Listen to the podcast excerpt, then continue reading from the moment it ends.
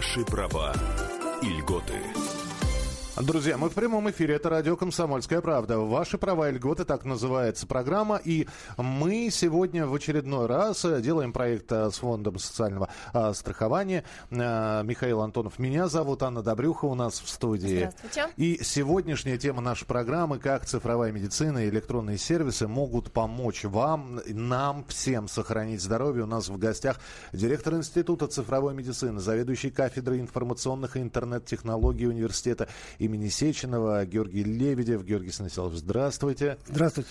Ну что, э, Аня... Ну, я ты- прежде всего напомню, Да. что э, это просветительский проект, а, в котором мы рассказываем а, о новых технологиях, которые нам помогают в повседневной жизни, помогают в том числе более комфортно а, получать государственные услуги, государственные социальные услуги, в том числе медицинские услуги. Вот именно о медицинских услугах мы подробнее поговорим сегодня. Что нам поможет сохранять здоровье, с одной стороны, а, заниматься эффективно профилактикой, ну и, конечно же, а, избегать обострения тяжелых заболеваний, чтобы прожить как можно дольше. То есть активное долголетие тоже у нас всегда мы держим в уме. Ну и, конечно же, когда вот мы объявили тему программы, как цифровая медицина, электронные сервисы помогут нам сохранить здоровье, я не знаю, как, у кого как, а у меня в голове сразу всплывают отрывки из голливудских фильмов. И, и, честно говоря, образ э, покойного ныне Стивена Хокинга. Уж э, что-что, а человек, а, подверженный серьезному недугу, но благодаря современным технологиям, который смог прожить долгую жизнь, и не просто прожить, вот, а и создавать, и творить, и оставаться до конца своих дней великим ученым. А, И, конечно, хочется сказать, а вообще для нас это все доступно или недоступно? Я понимаю, что мы шагаем семимильными м, шагами, извините за тавтологию, в- в светлое будущее. И тем не менее, Георгий Станиславович, для большинства это все вот э, такие утопические и фантастические картинки или это действительно доступно? Но мы стараемся сделать так, чтобы это все стало доступно нашим гражданам. И цифровая медицина как раз и дает возможность большому количеству граждан принести высокое качество медицинской помощи. И за счет применения цифровых методов, за счет применения информационных технологий обеспечить возможность получения гражданина медицинской помощи в любой точке России, в любой точке мира, где у него есть возможность связаться с интернетом, где есть мобильная связь. И мы, вот, э, цифровая медицина как раз и направлена на то, чтобы людей об- обеспечить хорошей медицинской помощью. Ну вот у нас не раз звучит термин цифровая медицина, и в то же время еще мы часто встречаемся с таким понятием, как электронное здравоохранение. И я предлагаю для начала пояснить, чтобы все наши слушатели э, окончательно вникли, э, это одно и то же или все-таки что-то немножко разное? Ну, это приблизительно одинаковое понятие, а, просто одно более широкое, чем другое. Если мы говорим об электронном здравоохранении, то это два основных момента. Это электронный документооборот и взаимодействие, электронное взаимодействие между пациентом, врачом и больницей, и плюс применение телемедицинской технологии. То есть электронный документооборот плюс телемедицина – это электронное здравоохранение. И должен сказать, что на сегодняшний день электронное здравоохранение в России до юры построено. То есть у нас приняты поправки к закону об основах охраны здоровья граждан Российской Федерации, который полностью определяет возможность внедрения электронного документа оборота. Это электронный рецепт, электронная запись на прием к врачу, электронное получение пациентам информации в электронном виде через портал государственных услуг.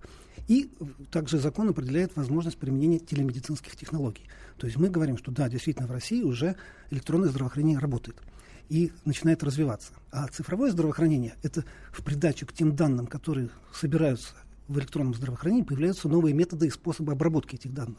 Когда мы говорим о применении математических методов, о применении методов искусственного интеллекта для того, чтобы получить новое качество медицинских данных, мы говорим, что появляется цифровая медицина. То есть цифровая медицина или цифровое здравоохранение – это электронное здравоохранение плюс математические методы обработки мед- медицинских данных. То есть мы можем применять методы искусственного интеллекта, можем применять методы обработки больших данных, какие-то новые математические модели строить. Это все уже признаки цифрового здравоохранения. То есть цифровое здравоохранение – это электронный документооборот, телемедицина и математические методы обработки медицинских данных. Звучит очень впечатляюще. И а, как раз одно, вот Миша спрашивал, доступно нам или нет, вот один из примеров это как раз электронный листок нетрудоспособности, электронный больничный, что сейчас особенно актуально в период, ну, на улице пока солнце, но тем не менее а, грипп не за горами, простуды, вот как раз электронный больничный это один из современных сервисов, мы сегодня о нем тоже поговорим, у нас а, расскажет заместитель председателя фонда социального страхования, как внедряется, и там такие очень внушительные темпы, вот, а, и, а, ну, вопрос, который возникает повсеместно, я думаю, что наши слушатели, его, я, так сказать, транслирую. Когда мы говорим и о тех же электронных рецептах, и больничных и так далее, всегда возникает вопрос, а насколько вообще компьютеризированы по всей нашей стране, в том числе в глубинке, наши поликлиники и больницы? Вот есть какие-то данные, экспертные оценки, насколько распространены вообще в принципе компьютерные технологии по нашей стране сегодня? Ну, достаточно серьезное внедрение информационных систем в российскую медицину состоялось. Была программа э, модернизации здравоохранения, в рамках которой были проведен, вот, проведен интернет во все крупные медицинские учреждения. Уже проведен? Да, во всех крупных медицинских учреждениях и учреждениях муниципального звена внедряются электронные медицинские карты. А вопрос, конечно, он решается не быстро, он решается последовательно, но достаточно серьезное распространение информационных технологий есть. Должен сказать, что уже лет 10 или даже 15 работает система взаиморасчетов заправочных пациентов, то есть учет всей медицинской помощи практически уже давно был фондом обязательного медицинского страхования внедрен, и сейчас вот идет внедрение уже электронных медицинских карт. Мы говорим о построении цифрового контура российского здравоохранения. То есть я уже говорил, что система электронного здравоохранения, она фактически уже, можно сказать, законодательно определена. И сейчас идет процесс, вот программа развития здравоохранения, и там программа цифровое здравоохранение, программа электронное здравоохранение, она как раз и позволяет э, довести информационные технологии уже до мелких медицинских учреждений, для фельдшерских акушерских пунктов. И мы надеемся, что к 2020 году практически вся сеть медицинских организаций всех уровней будет охвачена широкополосным интернетом и информационными системами, что позволит обмениваться информацией. Э, у меня вопрос, Георгий Станиславович. Вам не кажется, что у нас общество довольно консервативное? И э, все эти нововведения, вот у нас здесь была программа про электронный больничный. Вот. Э, я сразу хочу сказать, что все, что мы рассказываем, да, вот здесь нам пишут, а, а а, а как этим лечить? Это, это не лечит, это помощь в лечении. Это помощь врачу, это помощь э, для э, современной медицинские технологии, это помощь человеку. Это не, хотя они и лечат, мы об этом тоже поговорим. Так вот, консервативное общество. Не нужен нам электронный больничный, лучше от руки. Не надо нам телемедицину. Вот пока я лично не, не зайду в кабинет к врачу со словами «я только спросить», мне глаза в глаза надо. Мне нужно, чтобы меня пощупали. Не надо все это через, через экран телевизора. Вот есть такой консерватизм? И, или все-таки мы от этого отходим сейчас? Ну, вы знаете, вообще медицина достаточно консервативная область. И, в принципе, считается, что врачи, врачи и пациенты, они достаточно ну, не всегда воспринимают с радостью те нововведения, которые появляются. И даже говоря о внедрении цифровых методов, о внедрении информационных систем, мы все равно считаем, что традиционная модель оказания медицинской помощи должна остаться. Человек выбирает, как ему удобно общаться, через компьютер, посредством цифровых методов, или он хочет напрямую работать с врачом и лично, прийти лично записаться в регистратуре, прийти лично на прием к врачу. Это совершенно нормальное явление. То есть кто хочет, пожалуйста, а кто хочет, пожалуйста, по-другому. У нас полторы минутки, да? Да, Миш, а я предлагаю, давай организуем вопрос, давай спросим наших слушателей. Вот вам что ближе?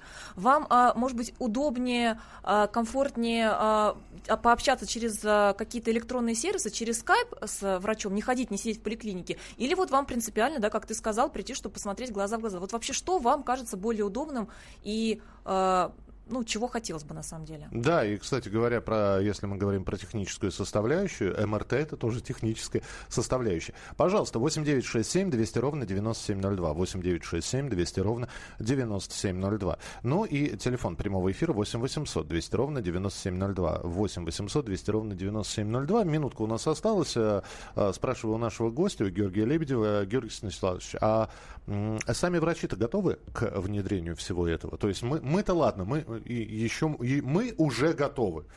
Вот. Хотя у нас, у нас есть выбор, да, альтернативное э, традиционное лечение или нетрадиционное. А, э, в смысле, понятно, да, о чем я... Или суперсовременное. Или суперсовременное. А врачи-то к этим э, суперсовременным готовы или нет?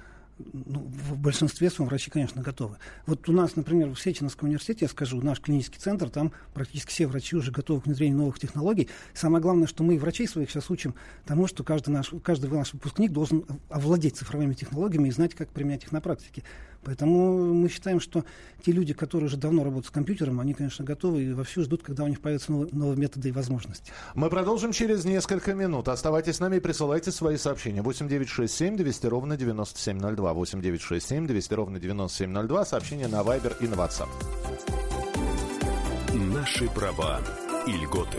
Программа подготовлена в рамках государственного контракта на оказание услуг, направленных на повышение информированности населения и экспертного сообщества о внедрении современных технологий и электронных сервисах Фонда социального страхования Российской Федерации.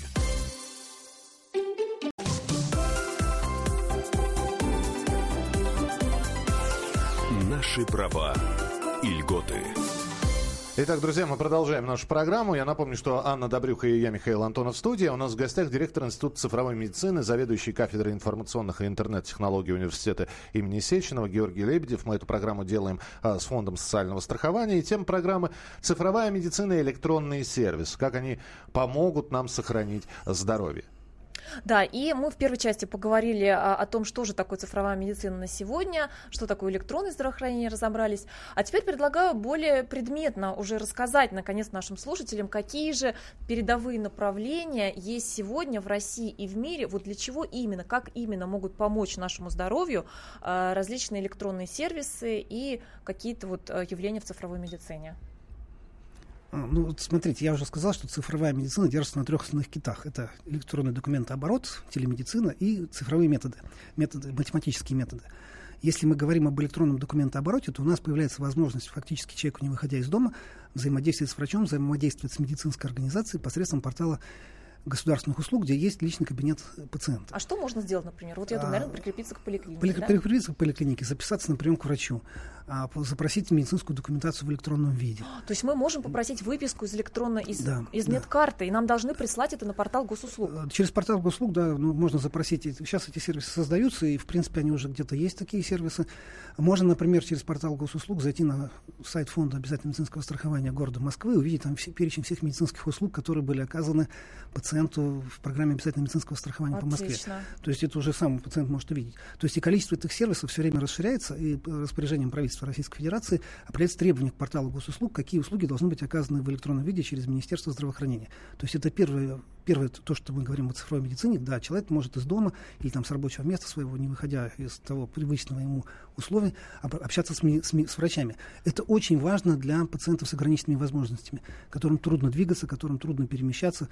Попасть, например, к врачу для, достаточно серьезное для них мероприятие. Просто Когда... я верну вас лет на 30 назад. Помните, сколько и как нужно было э, сильно поднапрячься и, и сколько времени потратить, чтобы дозвониться до регистратуры? Хотя бы, чтобы записать. А нужно было прийти, чтобы записаться на прием. Лежали журналы было, было небольшое отдельное помещение, закуточек такой, лежали э, журналы. Отоларинголог, уролог, э, э, э, гинеколог. И вот там нужно было найти свободное место, если оно есть, и вписать свою фамилию, что ты придешь на прием. И еще не факт, что когда ты придешь на прием, тебя примут. Но на самом деле, кстати, хочу сказать, что и сейчас для многих пациентов, почему очень важно то, что вы сказали, остается проблемой получить выписки, получить вот справки. Допустим, у нас э, предлагают все ведущие эксперты спрашивать там второе, третье мнение мнение, особенно э, в случае тяжелых диагнозов, да, убедиться, что действительно какой-то вот такой, то есть спрашивать других врачей. Но для того, чтобы получить выписку, что с вами делали, какие обследования вы прошли, это опять же нужно идти, э, делать ксерокопию, а то еще и писать какие-то бумаги, прошу разрешить доступ, и не факт, что получишь. А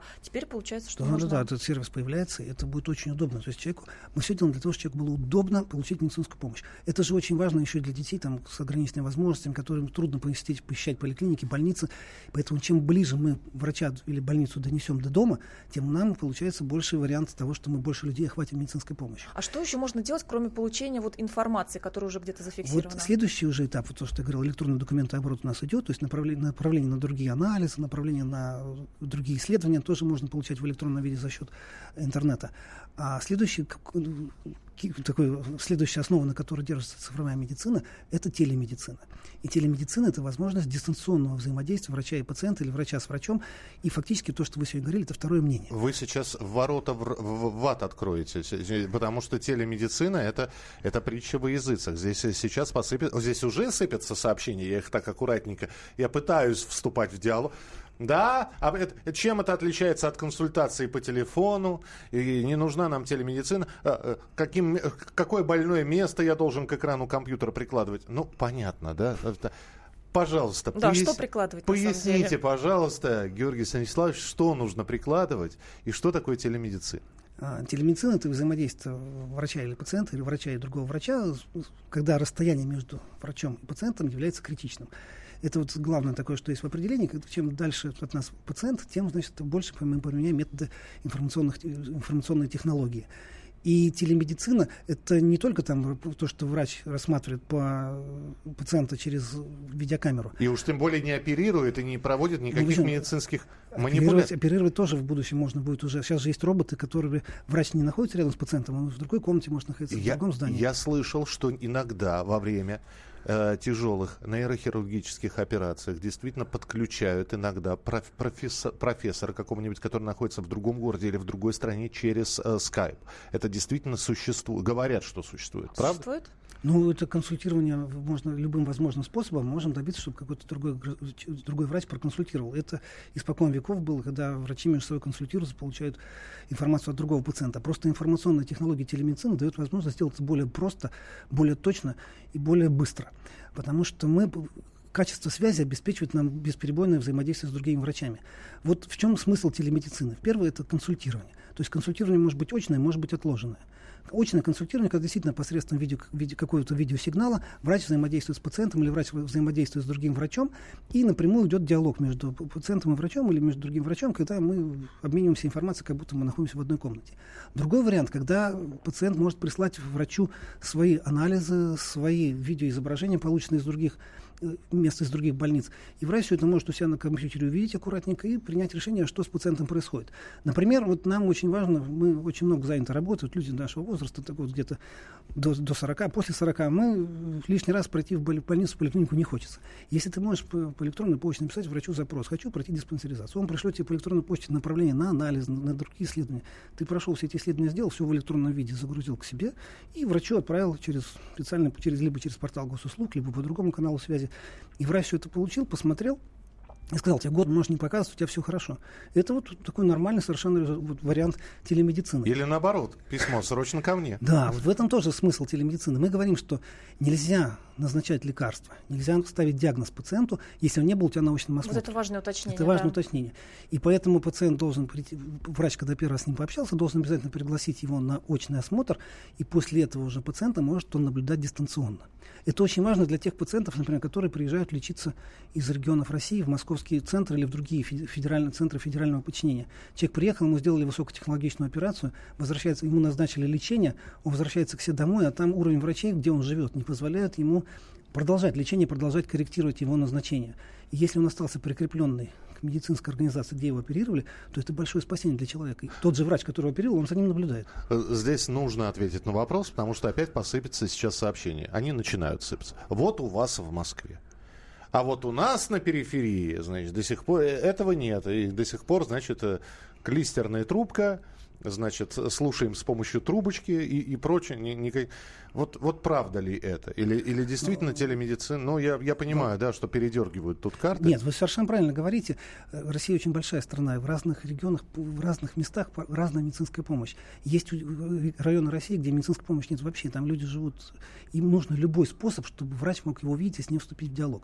И как раз, если есть связь, если есть возможность, если есть интернет, то мы уже можем организовать полноценный диалог между врачом и пациентом, и не только диалог, а можем приступить к дистанционному наблюдению за состоянием здоровья здоровья. То есть мы фактически можем организовать стационар на дому. И пациент может наблюдаться врачом из любого центра за счет применения устройств мобильной медицины, за счет применения интернета медицинских вещей и за счет того, что информация, которая снимается с пациента постоянно, может поступать медицинский центр, где она может быть обработана, и в этом случае расстояние для нас не является критическим фактором. Ну, стационар на дому на самом деле здорово звучит, потому что вот я буквально недавно тоже общалась с экспертами, тема внутрибольничных инфекций стоит очень остро, а бактерии все больше превращаются в монстров, приобретают устойчивость к антибиотикам, поэтому как раз во всем мире, в принципе, переходит на то, чтобы минимально человека держать именно в больнице, а с помощью как раз телемедицинских технологий переводить как можно скорее домой, где меньше вот эти вот риски опаснейших заболеваний.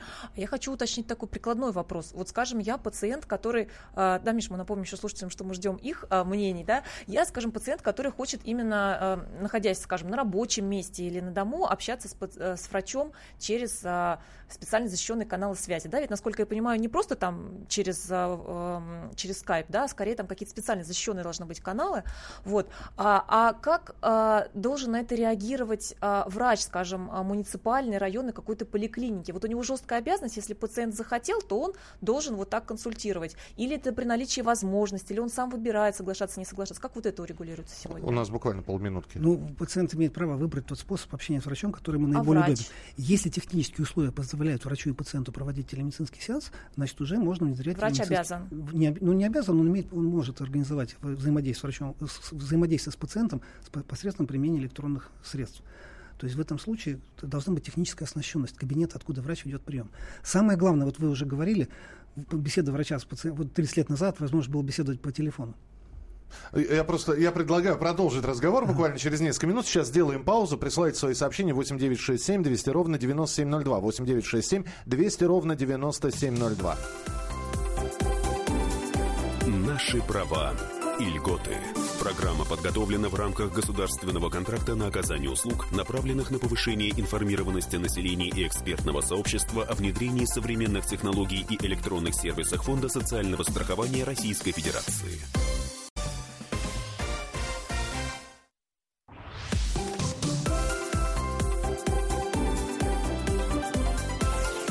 Наши права и льготы. Как цифровая медицина и электронные сервисы могут помочь э, сохранить здоровье, упростить общение с врачом, сделать жизнь для человека, который хочет э, обратиться в больницу или в поликлинику, проще. Вот об этом мы говорим сегодня в прямом эфире. Меня зовут Михаил Антонов, здесь рядом Анна Добрюха. И у нас сегодня в гостях э, Георгий Лебедев, директор Института цифровой медицины, заведующий кафедрой информационных и интернет-технологий Университета имени Сеченова. И э, в перерыве во время свежих новостей на радио «Комсомольская правда» мы с Георгием Станиславовичем успели поговорить о том, что у современных врачей, ну, наверное, раньше тоже так было, существует так называемый эффективный и неэффективный фонд рабочего времени времени. Э, эффективно это когда непосредственно больному оказывают медпомощь, помогают, а неэффективно это то, что уходит на различные формальности, планерки, заполнение бумажек и так далее. И вот как раз э, один из э, современных передовых электронных сервисов, который нам помогает сокращать неэффективный фонд рабочего времени и уделять больше внимания пациенту, это тот самый электронный листок нетрудоспособности. Мы о нем говорили уже в одной из наших программ, и сейчас у нас есть самые свежие данные о том, как внедряется в нашей стране вот этот новый передовой сервис, и нам об этом рассказали сказал а, Миша э, эксперт, да, есть у нас сейчас готовить. А, это заместитель председателя Фонда социального страхования Российской Федерации Сергей Иванович Олещенко. Вот, внимание, самые свежие данные.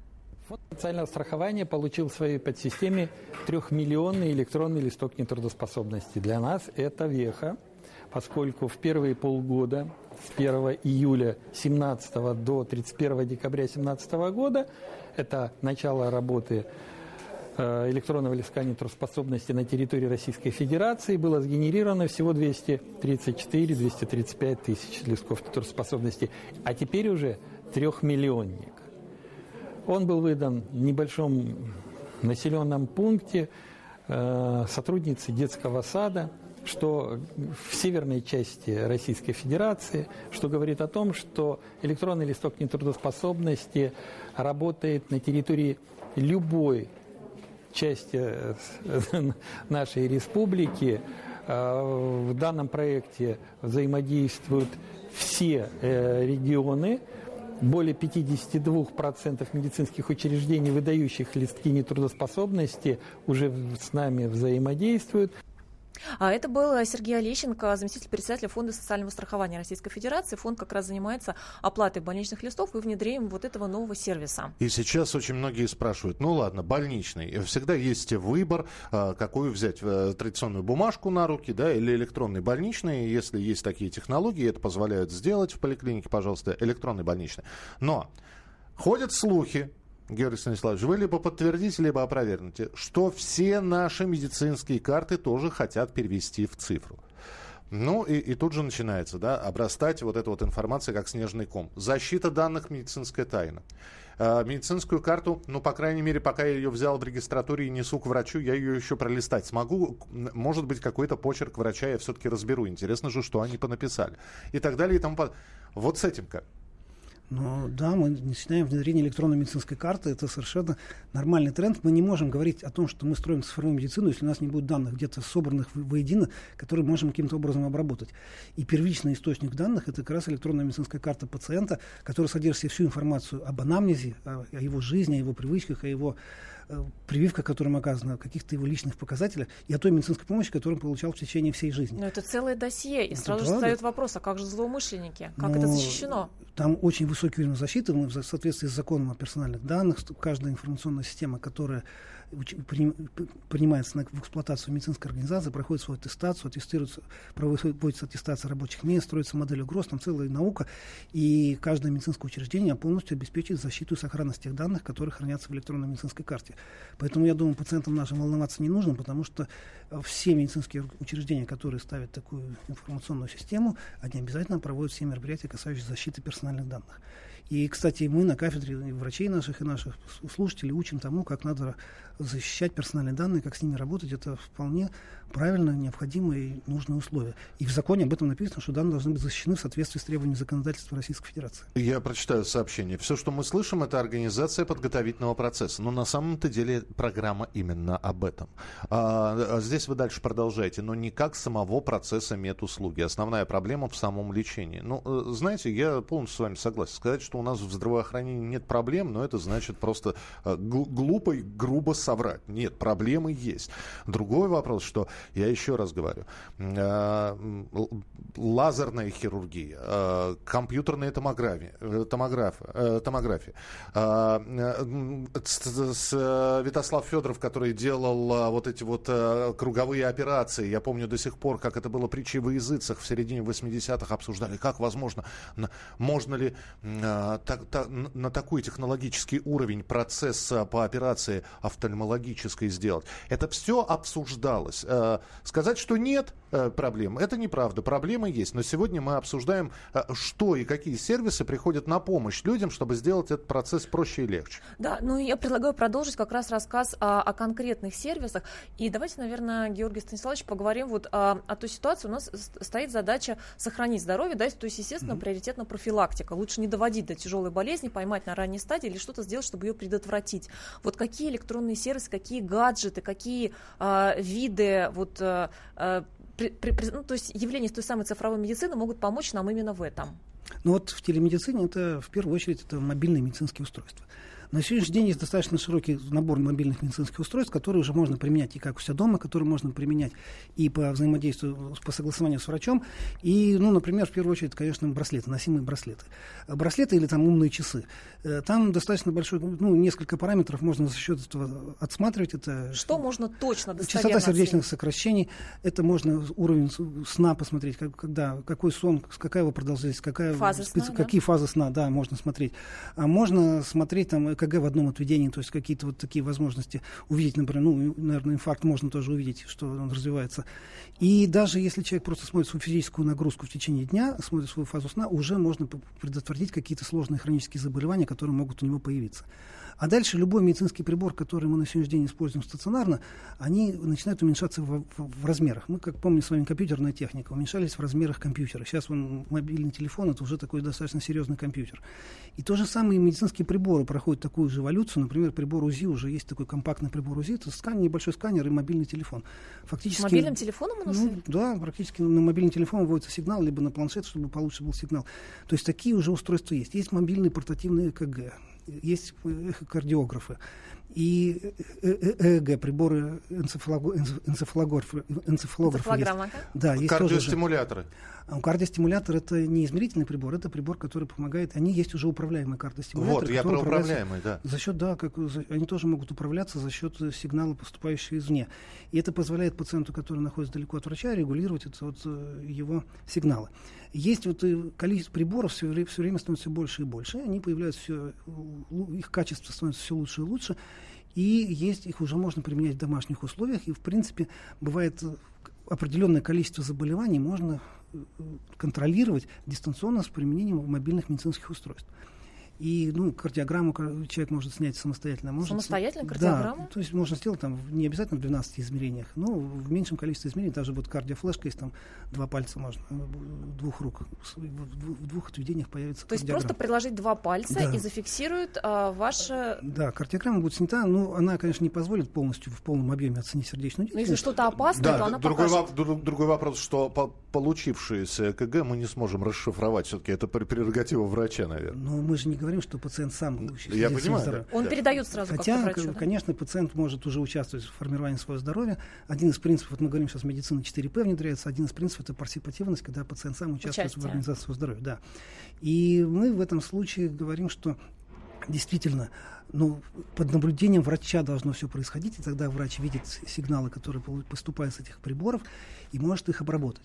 И вот тут на, на помощь нам приходят уже и математические методы, которые начинают обрабатывать эти данные и фактически подсказывать врачу, как правильно продолжить лечение, как правильно измерять, э, изменить назначение лекарственных препаратов. И мы говорим уже о том, что появляется третье мнение. То есть это, если второе мнение это телемедицина, третье мнение это уже поддержка принятия врачебных решений, когда компьютер подсказывает врачу, какие возможны нюансы, как надо дальше продолжить варианты лечения. Это прекрасная тема э, про цифровые ошибки. А, они бывают, они случаются. В общем, я понимаю, что, э, с одной стороны, Быстро пример приведу. Быстро пример самый банальный. Ребята, э, анализ крови. Подсчет лейкоцитов. Э, то, чтобы понять, если повышенный лейкоцитоз у человека, значит, есть воспаление. Так вот, очень э, есть специальные сейчас компьютеры, которые считают, набирается кровь, значит, смешивается с реактивом в кюветочку, эта кюветочка вставляется в компьютер, компьютер все подсчитывает. Но иногда многие предпочитают, лаборанты, считать это глазками. Дескать, человек точнее. Да, человек, дескать, точнее. Опять же, я сейчас говорю про консерватизм. И все-таки компьютер ошибается. Есть ли ошибки в цифровых технологиях какие-то? Конечно, компьютер, любая компьютерная программа зависит от тех знаний, от тех данных, которые заложили в нее разработчики этой системы. Если мы говорим о системах искусственного интеллекта, их еще называют системы, основанные на знаниях.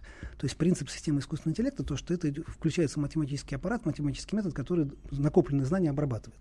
Когда мы говорим, вот есть различные подходы к построению баз знаний, но один из подходов обработка больших данных, формирование устойчивых зависимостей, построение семантических сетей и могут применяться искусственные нейронные сети, которые методом глубокого обучения можно их обучать.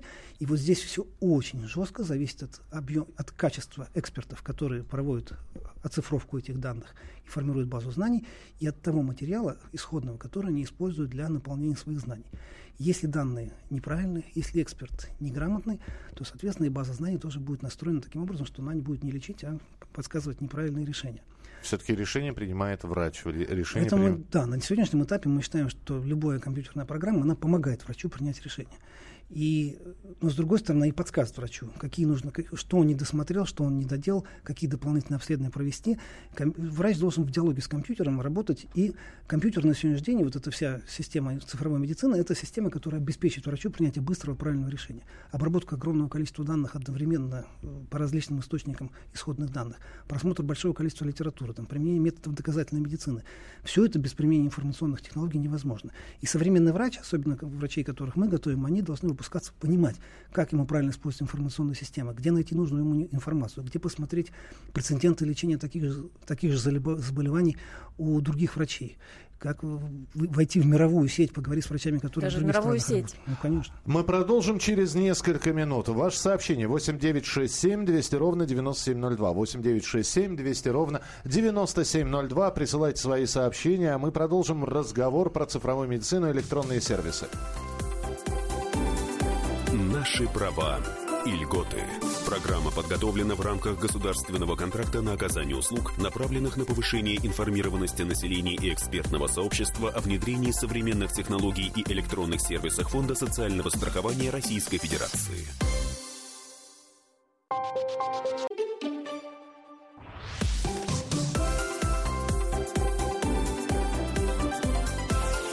Наши права и льготы. Цифровая медицина, электронные сервисы – это наша программа, которую мы делаем с Фондом социального страхования. У нас сегодня в гостях Георгий Лебедев, директор Института цифровой медицины, заведующий кафедрой информационных и интернет-технологий Университета имени Сеченова, а также в студии я, Михаил Антонов и Анна Добрюх. И в предыдущей части программы мы поговорили о том, какие сегодня есть гаджеты, разработки, помогающие э, снизить риск сердечно-сосудистых заболеваний, э, избежать обострения. Я напомню, что, к сожалению, и в России, и в большинстве стран мира на первом месте стоит стоит у нас именно сердечно-сосудистые заболевания как причина преждевременной смерти людей. Поэтому, конечно, безусловно, очень важны именно эти разработки. А вот вторая причина смертности – это онкологические заболевания. И какие здесь у нас есть разработки в области цифровой медицины, которые могут помочь или в ранней диагностике, или еще каким-то образом, чтобы сохранить здоровье и жизнь людей? Да, конечно, применение информационных технологий, цифровых технологий при ранних диагностике рака очень важно.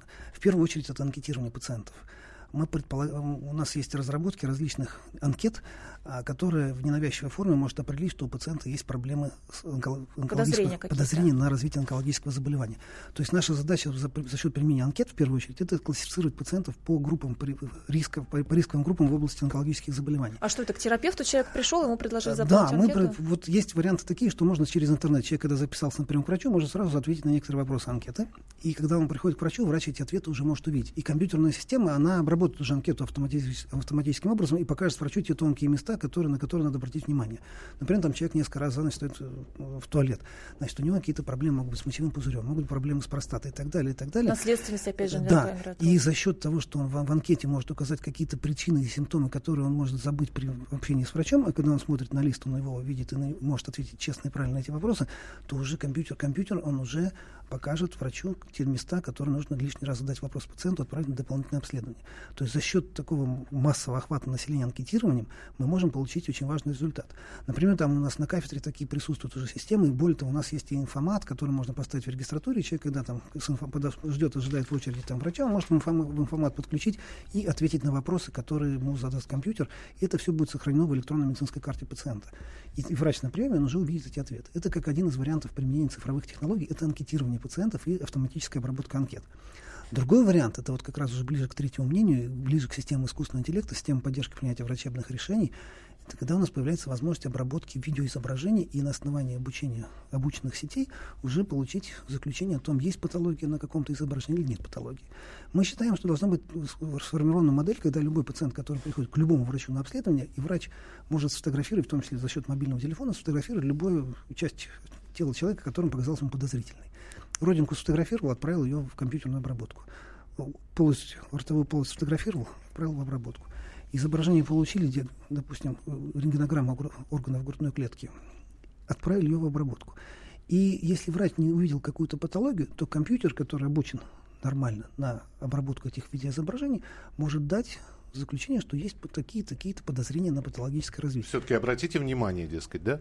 Да. И врач тогда лучше, в медицине есть такой термин, лучше перебдеть, чем недобдеть, и врач тогда лучше отправить пациента на дополнительное обследование и удостовериться, что действительно такого заболевания у него нет. Но вот эти вот различные такие подходы к обработке данных за счет применения математических методов позволят на ранней стадии увидеть подозрительные моменты. То есть человек увидит, что у него может быть придрак, может быть еще какое-то состояние, которое соответствует развитию заболевания. Слушайте, расширяется, э, Георгий Станиславович, деятельность врача. А вот э, это, это, это отдельные профессии или просто э, мы получим комбинацию, я не знаю, хирург, технолог, там, кибертерапевт. Э, Кибертерапевт, э, вот это отлично звучит. И, и, и, интернет-лор. Я не знаю, как вот или мы... это все-таки отдельные специализации? Нет, мы считаем, что в первую очередь должен врач быть. Он, он получает. Вот у нас подход в Сеченовском университете такой, что врач выпускается врачом, но у него есть дополнительная специализация. Мы сейчас ввели две дополнительные специализации. Это IT-медик и сетевой врач. IT-медик это врач, дипломированный врач, который получает дополнительные знания, как организовать работу информационных систем у себя в медицинской организации в своем раб- повседневном рабочем режиме. А сетевой врач – это врач, который может заниматься телемедицинскими технологиями, может организовать работу телемедицинского кабинета и одновременно применить математические методы обработки тех данных, которые поступают к нему от пациента. Но мы как бы считаем, что это врач. То есть тот человек должен понимать основы врачевания, и при этом он совершенно четко знает, как применять информационные системы. И он может своим коллегам, другим врачам помочь организовать рабочее место. То есть мы думаем, что это совершенно правильный подход. С другой стороны, мы считаем, что должны быть специалисты, которые могут системы создавать и обслуживать. И поэтому мы приняли решение, что надо нам создать, не, учить людей не медицинским специальностям, создали бакалавриат и магистратуру, по, по, которая обучает людей по специальности информационные системы и технологии в медицине. И наши специалисты, вот мы в этом году первый, набрали первый набор, значит, мы ожидаем, что через 4 года у нас появятся бакалавры, которые будут понимать, что такое информационная система, как их создавать, обслуживать именно в медицине. внедрять. Да, именно в медицине. А магистры уже выпустятся у нас через 2 года, они смогут уже создавать такие системы, э, информационные системы крупных больниц, э, Министерств здравоохранения и понимать, как нужно сделать так, чтобы облегчить жизнь врачам и получить новое качество оказания медицинской помощи. Сопротивление регионов все-таки чувствуется или нет? Дескать, не надо нам, вот вы у себя в крупных городах это делаете, а мы вот привыкли постареть. Или наоборот, с нет, радостью? не чувствуется. Мне кажется, что наоборот. Всем, вот у нас в принципе принцип врачевания в России такой, что каждый врач он все-таки заинтересован в том, чтобы помочь пациенту. И чем больше появляется способов этой помощи, тем каждый врач воспринимает, конечно, достаточно хорошо и, и позитивно. А в медицине самое главное, чтобы были как бы элементы доказательной медицины, чтобы были опубликованы результаты своих исследований. Чем больше появляется публикаций именно от врачей о том, что они применили математические методы, применили какие-то информационные системы, внедрили у себя телемедицину, и когда врач другим врачам начинает рассказывать это совершенно своим медицинским языком, правильно, тогда появляется степень доверия повышается других врачей, и мы считаем, что это такая вот идет цепная реакция по всей России. Это у, правильно. У нас есть еще такая традиционная подрубрика «А как у них?». То есть мы можем назвать сейчас страну или несколько стран, где э, развитие электронных сервисов, цифровой медицины, ну, заслуживает всяческих похвал, и на них надо равняться. Вот есть такие страны, действительно, ну, продвинутые? Ну, все развитые страны, в которых развита э, цифровая экономика, в которых развиты цифровые методы вообще промышленно находятся на высоком уровне, они, конечно, большое внимание уделяют здоровью. И Вы с коллегами из каких стран общаетесь? Мы общаемся сейчас с, нем, с Германией, очень плотно общаемся. Более того, у нас на кафедре два немецких профессора уже работают. И мы возили, у нас, по проводили летнюю школу, наши студенты ездили в Германию, посмотрели, как организована телемедицина, как организована цифровая медицина в Германии, смотрели, как швейцарская модель работает. То есть мы считаем, что это очень правильно взаимодействие а, с другими странами. Кстати, университет наш входит в систему 5 ТОП-100. Это расширение возможностей обучения студентов международного уровня. И, кстати, мы сейчас отметили 260-летие своего университета. 260 лет назад был создан на базе Московского университета был создан первый медицинский факультет. И вот мы сейчас отмечаем это событие. И мы подошли как бы к этому юбилею, подошли во все оружие, и мы отлавливаем все основные тренды, которые сейчас происходят и в онкологии, какие новые методы появляются. И в том числе вот Институт цифровой медицины появился благодаря тому, что позиция руководства университета там, Петра Витальевича в том, что мы, необходим, мы должны цифровую медицину внедрять и учить людей, как ей пользоваться. Ну и вот как раз по поводу того, чтобы учить людей. Миш, у нас есть немножко времени? Да, да, да, Я как минуты, раз хочу пожалуйста. вот такую прикладную ноту сейчас внести. А, у нас, как известно, здоровый образ жизни, к счастью, набирает моду, уже превращается в моду в крупных городах, но и по всей стране люди к этому стремятся. И а, войдя, например, в интернет или в какой-то магазин, мы видим массу разных гаджетов, вот тех самых браслетов, там чего-то еще. А, как человеку сориентироваться? Вот что нужно иметь в виду, чтобы все-таки эти гаджеты были максимально точны, чтобы просто так не выбросить деньги, либо на что-то не ориентироваться, что в самом деле недостоверно говорит о состоянии вашего здоровья. Вот можете сформулировать такие советы, да, критерии? Собираюсь пойти выбрать гаджет для здоровья, для профилактики. На что обращать внимание? Смотрите, если у нас есть какие-то проблемы, человек чувствует, что у него есть проблемы со здоровьем, то лучше это сделать со своим лечащим врачом. С Зайти врачом пойти выбирать или Ну, он посоветоваться? по- врач посоветует, что взять, что лучше нужно пациенту с данным диагнозом, как правильно ему организовать свое наблюдение своим Ну, это состоянием врач здоровья. нового поколения, наверное. Ну, это, конечно, все ну, терапевты и- готовы. Но не все, те, кто уже готов, лучше, конечно, с врачом. Когда у пациента есть проблемы, лучше советоваться с врачом. А если вот Если пациент ощущает да? себя здоровым, то, в принципе, любое устройство, которому он доверяет, для него будет полезно.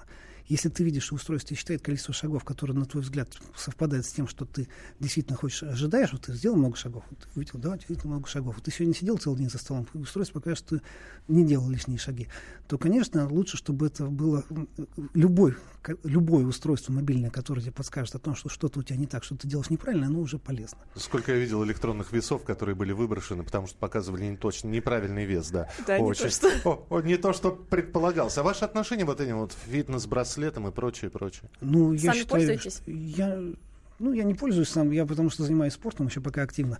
Поэтому, ну, и потом я нахожусь внутри медицинской организации, там меня врачи каждый день видят, они, они могут подсказать. Но я считаю, что браслеты это полезно очень.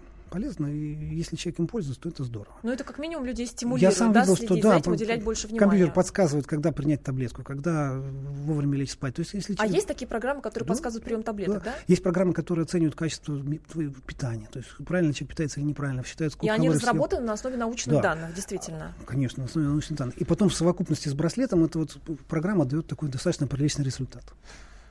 Добро пожаловать в мир будущего. А, Георгий Лебедев был у нас сегодня в эфире, директор Института цифровой медицины, заведующий кафедрой информационных и интернет-технологий университета имени Сеченова, Анна Добрюха и я, Михаил Антонов. Мы сегодня говорили про цифровую медицину, электронные сервисы. Я напомню, что каждую неделю мы встречаемся в рамках этой программы, которую готовим с Фондом социального страхования, обсуждаем какую-либо тему. И спасибо, что сегодня были вместе с нами. Георгий Станиславович, спасибо вам большое. Оставайтесь с нами на радио «Комсомольская правда». Наши права и льготы. Программа подготовлена в рамках государственного контракта на оказание услуг, направленных на повышение информированности населения и экспертного сообщества о внедрении современных технологий и электронных сервисах Фонда социального страхования Российской Федерации.